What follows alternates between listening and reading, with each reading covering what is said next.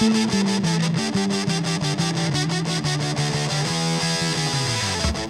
it's laughing you need, it. then it's laughing indeed. Cause it's laughing at me. Yes, it's laughing at me.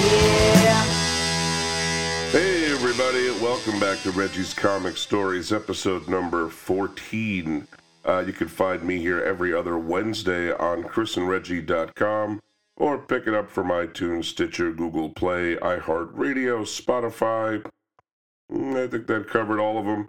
And of course, I switch off every other week with Chris, who does Chris is on Infinite Earths on alternate Wednesdays. So next week, you can listen to his show. But this week, it's my show, and I wanted to talk about uh, one of my very favorite comic series in the history of comics, and it's called Not Brand Echh by uh, Marvel Comics, published in the uh, very late 60s and very early 19th. I think it went from 69 to 71, something like that. Maybe we'll find out as we uh, get into the episode. But this is one of my favorite series ever published. Uh, as a lot of you know, I love a goofy, funny comic. And this was uh, maybe Ma- uh, Marvel's first attempt at uh, trying to get some of that Mad Magazine type money, that uh, spoof parody money uh, that they were doing very well with, especially as we went into the 60s. Uh, but th- what's interesting about this book, Not Brand Echh, and it'll explain what, what the title is about as soon as I get into my reading, is that uh, it primarily made fun of Marvel properties. It was a Marvel comic, and they were having fun with their own uh, characters and and uh, scenarios, and that's something that I think is really uh, missing from comics today, mainstream comics at least, and frankly, uh, independent comics as well. There used to be much more of a sense of humor about what they were doing in general. Um, you know, at the end of the day, these are stories about you know people that wear capes and fly through the air. This is not, uh, you know, there can be a lot of drama and pathos, but there's got to be a good amount of fantasy and a little bit of tongue-in-cheek understanding that these scenarios are a little bit silly, and that that really has gone away. There's been such a uh, forced realism in comics, and uh, not so much clowning on them. One of the things I commonly see are people complaining about certain, uh, you know, costumes not working. Be like, that would never that would that would slip off. That domino mask would never stay on. And it's like well that's why you know when it's drawn we'll just make sure that it's not it doesn't happen that way. You know this is there's so much dividing what happens in a comic between what happens in real life before the domino mask. That's not even worth talking about that you know things like a costume. Uh, you know and in the 80s even there was you know fred hembeck used to do a lot of spoofs on marvel uh, they just just used to have much more of a sense of humor about what they were doing. Uh, I think not too long ago, Marvel put out a comic with Irving Forbush on the cover. That's their mascot with the uh, backwards saucepan for a helmet. Uh, and it was what the whatever, it was supposed to be kind of a callback to Not Brand Echh, but it had lost all of its charm. I felt, you know, there was a certain meanness to everything, and uh, I don't I don't know what that's about. You know, are people still having a good time? Are you having a good time making these comics, folks? Let me know. Uh, if you work in the comics industry, if it's become kind of a dour, boring business that you don't even want to deal with, and uh, there's no room for merrymaking anymore. But anyway, Not Brand Echh was a great book, and uh, there is a collection out there that I ran out and got as soon as it was made available. Uh, but you know, you can actually find these issues for not a ton of money, I think, as long as they're not in mint condition. Uh, but we're going to jump into a the beginning of an article written by Roy Thomas, who was there at the time and worked on this comic uh, at Marvel Comics. Uh, this is from Alter Ego number 95, uh, July 2010 cover date. As always, you know, if you're not getting Alter Ego, if you're not checking out TwoMorrows Publishing's uh, offerings, then you are missing a lot of awesome comics history. Chris and I use these these resources all the time. Uh, I've used it many times on this very show, reading from uh, Alter Ego and their other publications. And I'm going to do it again today. I'm going to read the introduction to uh, Roy Thomas's article about not Brand Echh. So the article is titled Echh Marks the Spot. And by the way, that is uh, spelled E C H H, and which will become uh, an important spelling in a moment. It's a, this is a goofy, gregarious guide to Marvel's not Brand Echh 1967 to 69 by Roy Thomas, who was there. And uh, he starts the article with a, uh, it's titled Brand Echh a Borning. Guess you might call it a power lunch, 1967 style, at least within the narrow confines of Marvel Comics as it then was. It may have well been the only time that the editor chief writer Stan Lee, a new editorial assistant Gary Friedrich, and I ever went out to eat as a threesome. In fact, that might have been the same day that, out of the cerulean blue, Stan abruptly announced to us, You know, we need some titles around here. I'm the editor, so I guess that makes Roy the associate editor, and Gary the assistant editor. And lo, it suddenly was so. For the past year plus, ever since I'd quickly ceased being a salaried staff writer in favor of performing proofreading and other menial editorial chores, I hadn't had any title, not even editorial assistant.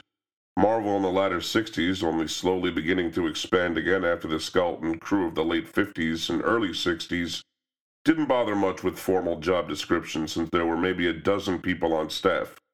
By the turn of 1967, those included, besides Stan, Gary, and me, the following intrepid souls production manager Sol Brodsky, production staffer Marie Severin, who'd recently begun doubling as artist of the 10 page Doctor Strange and Incredible Hulk features, staff artist John Romita, drawing the amazing Spider Man and already being utilized as a sort of informal assistant art director.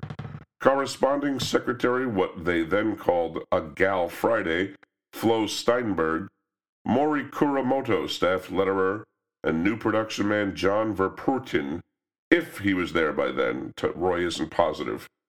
Daredevil co creator Bill Everett as staff artist, and maybe one or two others.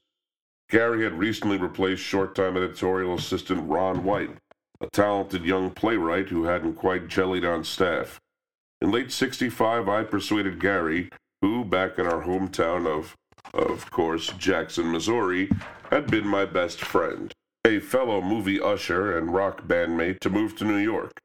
There, he was soon banging out scripts for Charlton editor Dick Giordano till I could wrangle him a shot at taking the Marvel writer's test and landing a job on Stan's little staff, which he duly did by the latter part of 66. Anyway, back to that lunch. Stan was looking for new concepts he could convince publisher Martin Goodman to put out. Besides superheroes, Marvel still produced a handful of westerns, mostly written by Stan's brother Larry Lieber, plus the new Ghost Rider by Gary and artist Dick Ayers, the two wilting Millie the Model titles, and the quasi superheroic war comic Sergeant Fury. That day, over a meal probably at Schrafft's restaurant, whose specialty was their ice cream, Gary and I tossed out to Stan the notion of doing a comic along the lines of the early Mad. I'd always believed it was Gary who brought it up, but this past February, when I asked him for any anecdotal memories he had about NBE, Gary emailed, I recall it having a, its genesis in several conversations you and I had about doing a book along the lines of the original Mad comic book not the late, later black and white one. I remember you coming up with the idea to call it Brand Echh, which I thought was great in that we'd be doing a lot of takeoffs on DC characters. I myself have no recollection of the comic's title being my idea, although I'd be delighted to take credit for it, even if the phrase itself was totally Stan's, as detailed on the next page.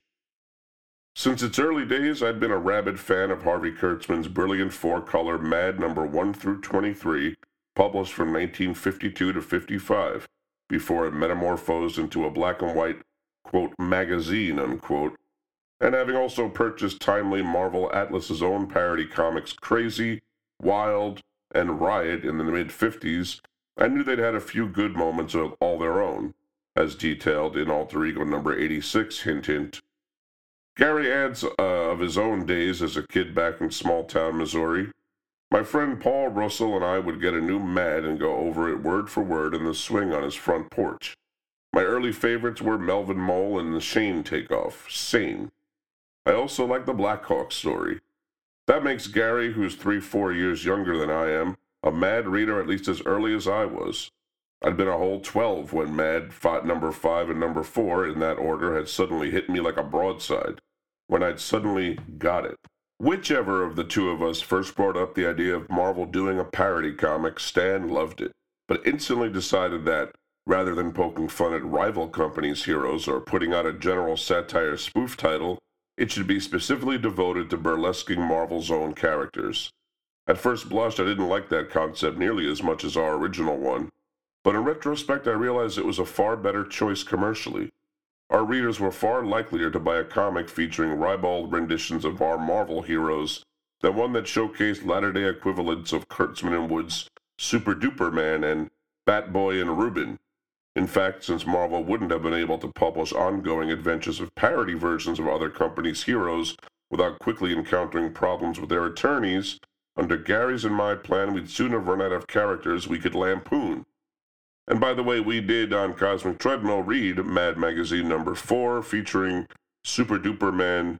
Uh, you can find the episode in our archives. Back to the article. Roy continues for his part, Gary says, I remember going into the meeting all pumped up about the possibility of doing a book like my old favorite Mad comic, and leaving it feeling quite like we'd made a really big mistake suggesting it in the first place. If I was initially disappointed at the direction Stan decided to take the proposed new title, and I was, Gary liked it even less.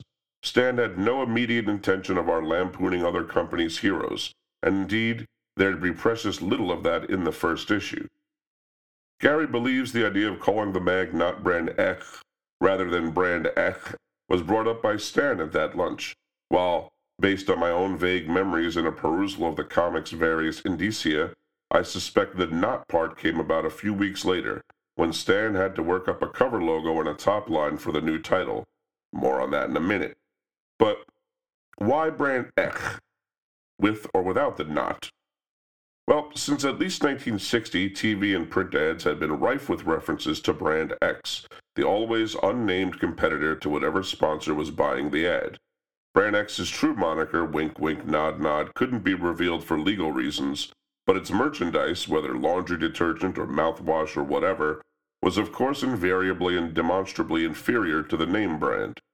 According to an article in the October 31, 1960 issue of Time magazine, by then, the phrase had even inspired a few enterprising companies to turn out actual Brand X cigarettes, cleaners, popcorn, and whiskey, with more such like on the way.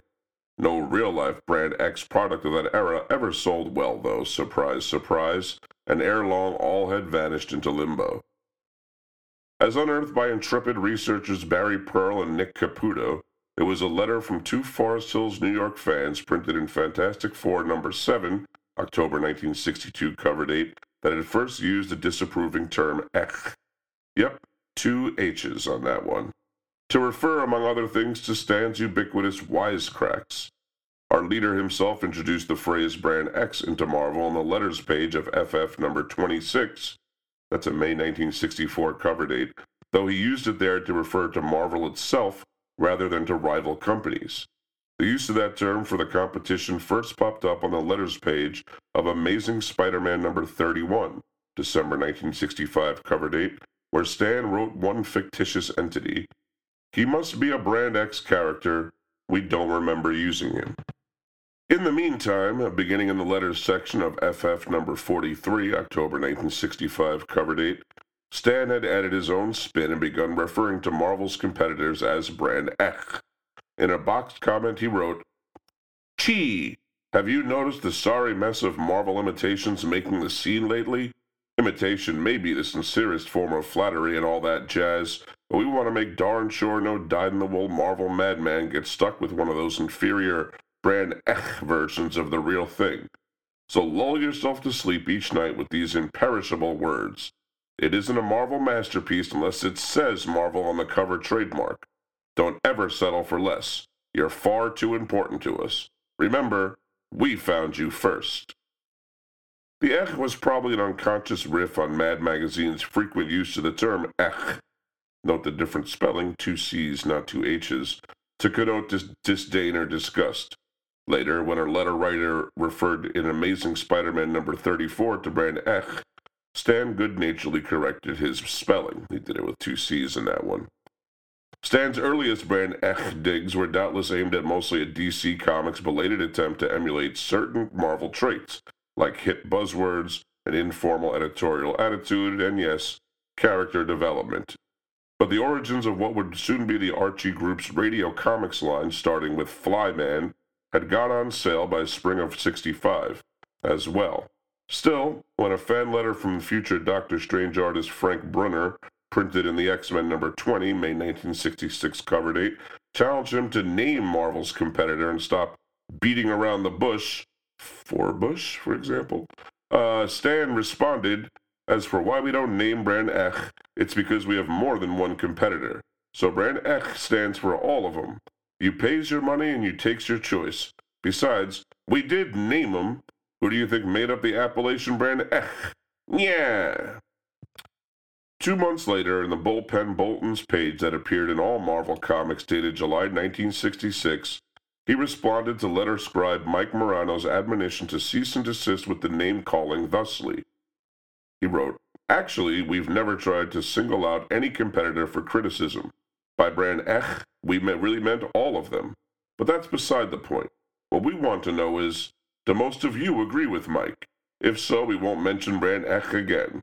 Personally, we get a kick out of the mutual letter calls needling that goes on, but as always, our job is to please you. So clue us in, frantic ones, and we'll announce your decision as soon as the mail is in. For by now, along with a Marvel-esque series or three at National DC, for example, Doom Patrol, Metamorpho, and Eclipso, and the burgeoning cast of Archie's Flyman that would soon coalesce into the Mighty Crusaders, this is a source of supreme annoyance to both Goodman and Stan because of its over the top attempts to appropriate the Marvel style. A new, if less imitative company called Tower had recently introduced the superhero comic Thunder Agents under the artistic aegis of living legend and recent Daredevil artist Wally Wood. And still more companies, it seemed, were entering the superhero sweepstakes every month, especially since the recent blockbuster success of Batman on TV a phenomenon which during 1966 67 dwarfed even the powerful effect Marvel was having on the comics field. In the October 66 Bulletins page, after giving readers time to respond to his poll, Stan announced that the resultant mail had left him more confused than ever, he wrote. The mail is evenly divided. 50% in favor of our roasting our uh, competition every chance we get, and 50% opposed to our carrying the batty bickering on any longer. It looks as though there's nothing left to do but play it by ear. We'll mention them when we feel so justified, and ignore them when we think they deserve it, like most of the time. While I myself mostly read Marvel fan mail only when Stan or Flo routed letters to me, I suspect his estimate was fairly accurate reflection of readers' response. After that, true to his word, he did use the term brand ech less often in bullpen bulletins and letters pages. Then, in all August 67 issues, after a teaser mini ad the month before, Stan led off the bullpen's page with a self proclaimed bombshell item which announced that Marvel's brand new mag, Brand Echh number one, was on sale. Why this title and humorous format, whose cover was depicted in a full page house ad earlier in the same comics? Smiley explained. If everyone else is determined to imitate Marvel, we figure that your old bullpen can do a better, nuttier, funnier, and more exciting job at poking fun of itself than anyone else can do. But why call it brand Ech? Because we've been steadily making those two words the most famous title in comicdom, so we figured we might as well cash in on the pub- publicity ourselves.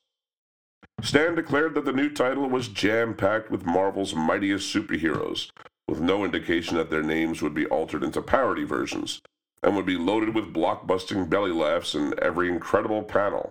It's the mag you never expected to see, created by the only cavorting crew of creative cornballs who would have done it, and so on.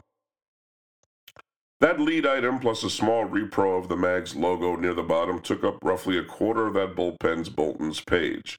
Stan was promoting Brand Echh's debut far more than he had say, of the Western Ghost Rider a few months earlier.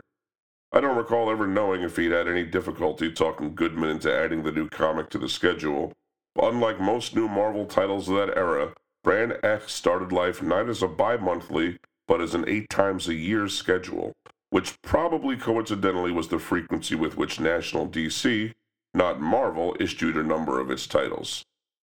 But why is that mag invariably referred to above as Brand Echh and not as not Brand Echh, the name by which it's almost universally been known for the past four plus decades? The reason, of course, is that the comic's official title for its first four issues was indeed simply Brand Echh, as a peek at the various indicia will verify. However, because the top line on all its covers read, Who says a comic book has to be good? above the larger words, not Brand Echh, most fans from the outset treated that three word phrase as if it were the actual title. Proof you want? In issue number four, all three comments from readers printed on the series' very first letters page would refer to it as not Brand Echh. By then, even the writer of that page's answers, probably Stan himself, refers to the comic by that title, although he also instantly latched on to one letter scribe's reference to it is Brech, with and with the indicia of number five, the title would indeed become officially not Brand Echh. But now, what about the contents of that first issue, which set the style, and of the others that followed? And uh, after this, Roy provides a really in-depth look at several of all the issues. I think, I believe, of Not Brand Echh. We're going to just go into the first one, but uh, if you want to read the rest of them, and believe me, if you've enjoyed the story till now, you will want to read the rest of this issue. I'm telling you, go to twomorrows.com, look in their back issues for Alter Ego. This is there. You can get it digitally, uh, or you can get it print, which comes with a digital. And believe me, this is I'm getting no compensation from this. This is just a good tip for anyone that likes comics history. So, Brand Echh number one came out with an August 1967 cover date, and Roy writes, the stories, of course, were produced before the cover. For some reason, it was decided there'd be four of them in number one, and that I'd write two of them, a parody of Marvel's westerns, and I probably volunteered for this one, a takeoff on the Golden Age reprints then appearing in fantasy masterpieces. Stan would script the lead feature lampooning the Fantastic Four, and Gary would do a takeoff on the Sergeant Fury comic he'd recently begun scripting. We wound up in that first issue with a wonderful mix of artists, all of whom, as it happened, had been associated with color parody comics in the mid 50s. Jack Kirby, who with then partner Joe Simon had produced Charlton's From Here to Insanity number 11, August 1955 cover date. John Severin, who'd contributed Melvin of the Apes, etc., to very early Mad magazines. Bill Everett, who was a regular in Timely Atlas's aforementioned trio of Mad imitations. The team of Ross Andru and Mike Esposito, artists and even publishers of three issues of Get Lost, and Marie Severin, who'd colored each and every story in those first three, 23 issues of Mad. Ironic it would be Mar- Marie, the only one of the half dozen named above who hadn't contributed actual art to a 1950s satire comic, who would become NBE's standout artist, the one who gave it, most of us feel, its soul, its best moments, and its prime justification for existence. Not that that was immediately clear in Brand Ech number one, which opened with The fabulous Fantastic Four suffered through the saga of The Silver Burper. This was written by Stan Lee, penciled co plotted by Jack Kirby, and inked by Frank Giacoia. Roy writes, What better way to begin than with a spoof of Fantastic Four by the two guys who created Marvel's flagship series? Whether from a short written plot or after a brief verbal discussion, Jack drew and then Stan dialogued the stunt up of FF number 57, wherein Dr. Doom acquired the Silver Surfer's surfboard and went on a rampage. The story was well written and well drawn and pointed the way the comic book would develop, though I must confess I personally winced at the names Dr. Bloom and Silver Burper. I felt alliterative monikers would have been better, like the simple surfer, since that hero was so pure and good and even gullible in the tale being parodied. But I did like the Burt board, and I loved Shrew Storm being referred to as the inevitable girl for obvious reasons. Although rather than human scorch, I'd have preferred the no holds barred Fumin Scorch. This was the name I'd used in Mad Style story I'd written and drawn as a teenager, and by sheer coincidence, fan writer artist Richard Grass Green had come up with the same name for his and Ron Foss's Da Frantic Four in a 1963 companion fanzine to the first volume of Alter Ego. Grass had also coined the name Sunk Mariner. But then, humor is, at rock bottom, a personal thing. And besides, it was Stan, not I, who had already written tons of humor comics, some of them quite successful. The tip of the hat to the early Mad by Stan use, via use of the word first Verschluggener on page two was a nice touch as well. The word would pop up more than once in Stan's Brand Echh stories, and in mine. Brand Echh number one was off to a swinging start. The next story is Two Gone Kid and the Fastest Gums in the West. Roy Thomas was the writer, Maurice Severin was the artist co plotter. In the four pages of our Sagebrush saga, Marie and I spoofed all of Marvel's current Western stars Two Gun Kid, Rawhide Kid, and Kid Colt, except oddly the new Ghost Rider. By that point, she and I had done several Doctor Strange stories together and had a nice rapport. Probably after a brief discussion in the office, Marie began drawing. In the process, she also contributed quite a bit to the plot. Both of us were even greater believers than Stan in what some call chicken fat, i.e., the filling of panels with humorous signs, labels, slogans, etc. Our tale was stuffed to the gills with chicken fat beyond any other in number one. Some of these were worked into the pencils by Marie, often with wording by herself. In other instances, I might add a sign wherever I found horrors empty space in a panel. For example, looking over the story now, I have no idea which of us came up with the running gag of repeated signs referring to the final scene in the 1953 George Stevens Alan Ladd film Shane.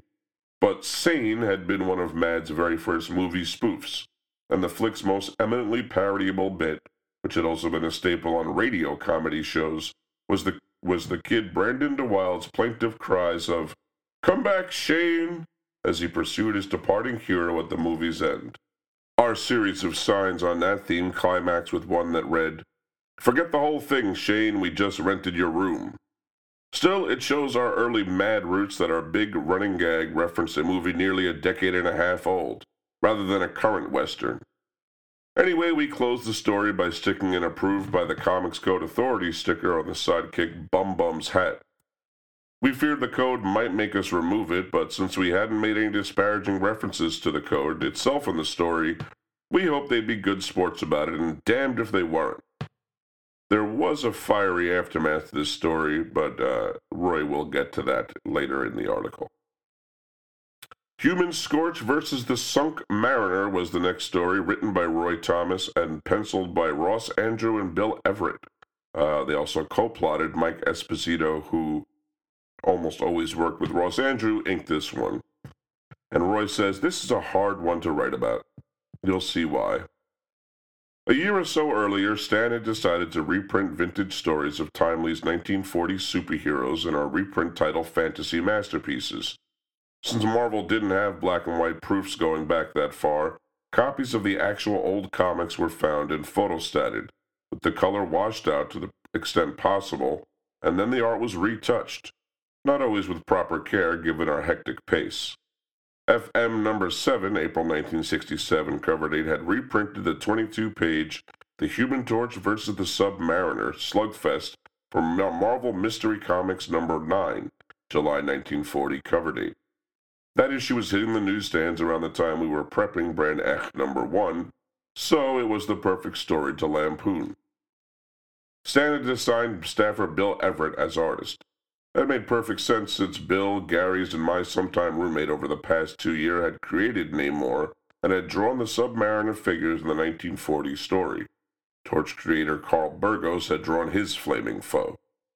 I wrote up a page or two of plot notes for Bill, which basically exhorted him to just draw a humorous six page version of the original story. I don't know how specific I was about the gags, but I suspect I included the tale's climax, in which Chaplain America leaps in from his 1967 adventures, informs the battling duo that they're passe, and sends them off to an old folks' home. If that ending sounds a little familiar to someone who read Captain Marvel Flies Again from Nuts number 5, November 1954 cover date, when we reprinted it back in uh, Alter Ego number 33, Well, that old spoof in which Golden Age heroes wound up confined in padded cells was definitely on my mind when I wrote these notes for Bill. However, since Stan had been fairly non directional about the precise way we should handle the stories, one sentence as my synopsis read I'm not quite sure of what Stan wants, so let's treat this story as if we're doing it for Harvey Kurtzman for one of the early color issues of Mad. I was mostly trying to inspire both Bill and myself. Bill, however, wasn't in a mood to be inspired that year. This was during a period when he was doing a lot of drinking, as he himself was the first to admit later. And frankly, I've always felt he was just looking for an excuse not to do this assignment. He roughly penciled the splash page, after which, instead of asking me for more details or a story conference, he charged with it into Stan's office and, to punctuate whatever precise complaint he made, shoved my type notes under Stan's nose. Stan read them and saw red. He quickly relieved Bill of the assignment and called me in and proceeded to rake me over the coals. Not about the plot, but about my statement that I'd write as if I was doing it for Kurtzman's Mad. Did Harvey Kurtzman get you a raise? was one of the questions he fired at me. I didn't know how to respond since I'd meant no disrespect and had no idea I'd done wrong. But I left, chastened, and Ross Andru was quickly lined up to pencil the rest of the story. Since Ross and his partner, my inker, Mike Esposito, had drawn the Captain Marvel spoof mentioned above, though I don't think I knew that till later, it was right up their alley, and things went off without a further hitch. Later, I pieced together what might have happened. Stan had written a lot of humor during his career to that date and had a fair degree of success with it, mostly for Timely Atlas, but occasionally for outside media as well. And back in the 1940s, Kurtzman had written and drawn humor material for Timely. Stan had appreciated his Hey Look, that was a comic that Kurtzman did, and found space for it in the Atlas in Atlas Comics. But then Kurtzman had left to edit, write, and draw for EC Comics, and in short order had created Mad, which even in its four-color incarnation was something of a sales phenomenon by 1954.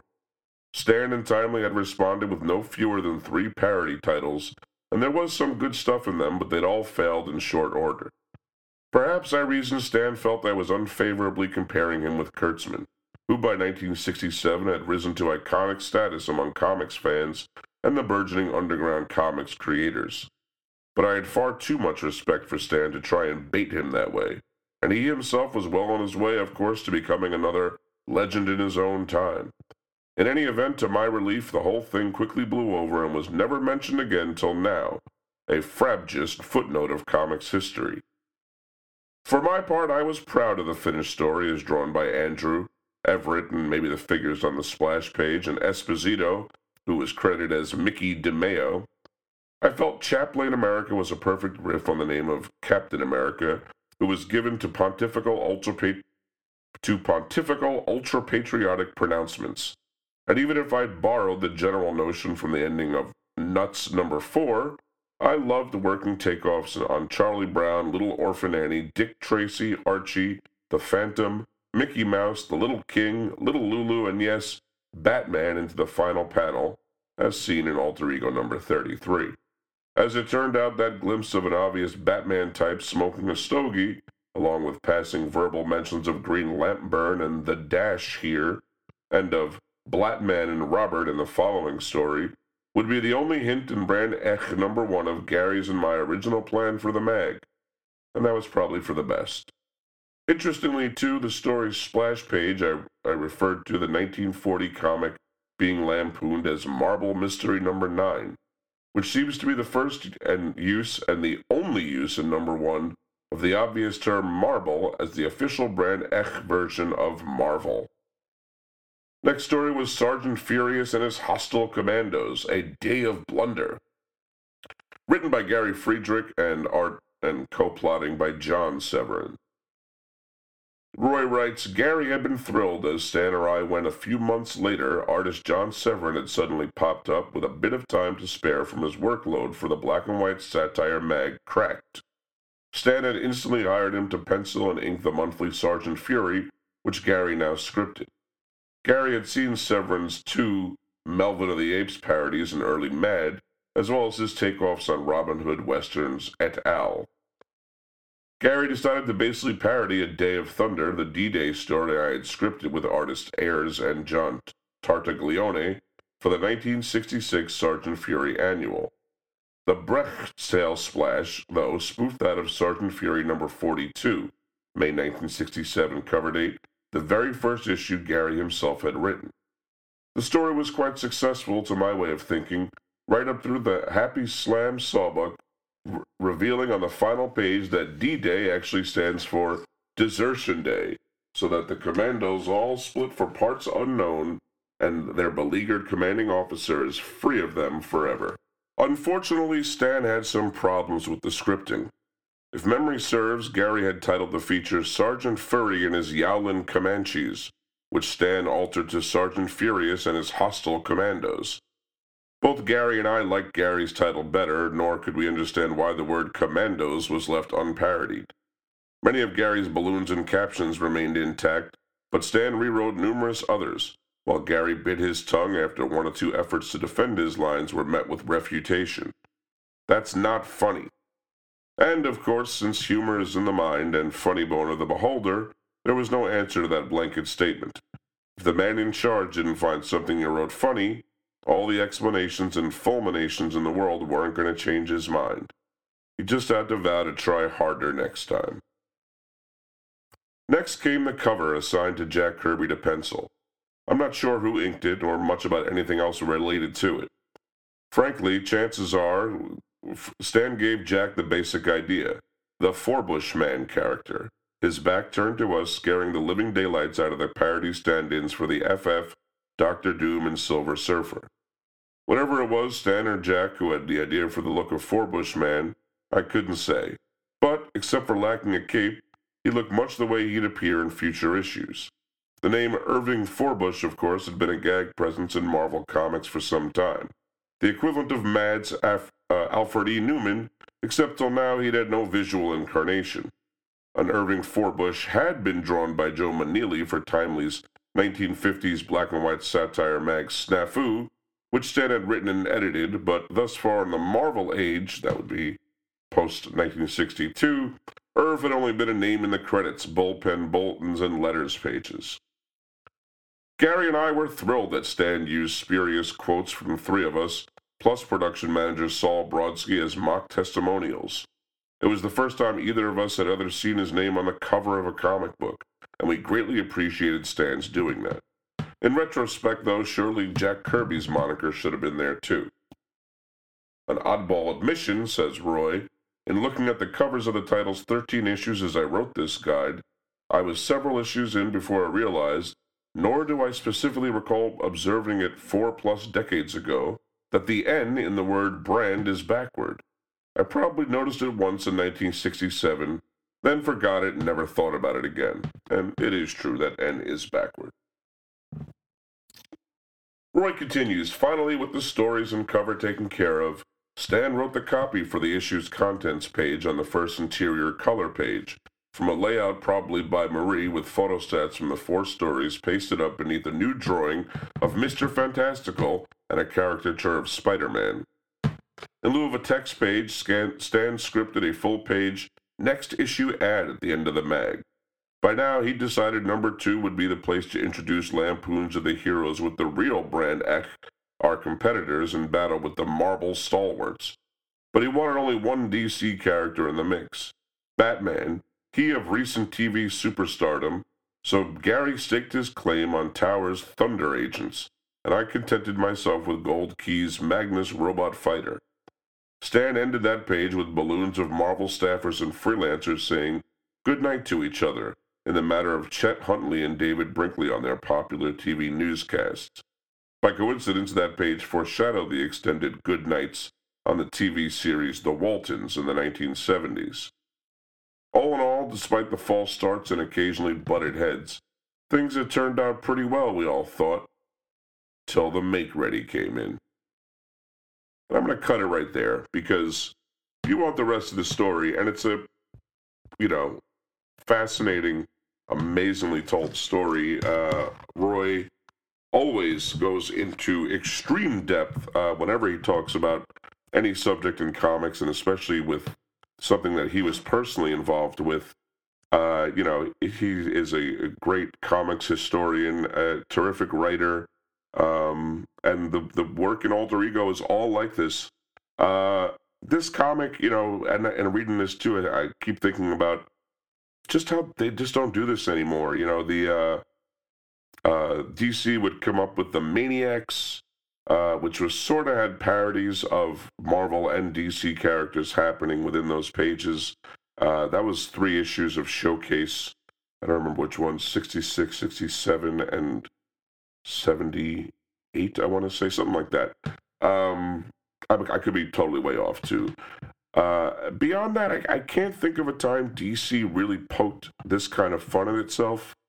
Uh, they do the Tiny Titans. Uh, you know, there's stuff like this Elseworld stuff, like the uh, Real Brit story, which uh, you know, but it really it, they just don't have a sense of humor about themselves. And today, Marvel really seems much the same way. You know, and you know, there's an element where you should take your stories seriously, take your characters seriously, but you really have to take the time to take a break and look at it and be like, look what we do for a living.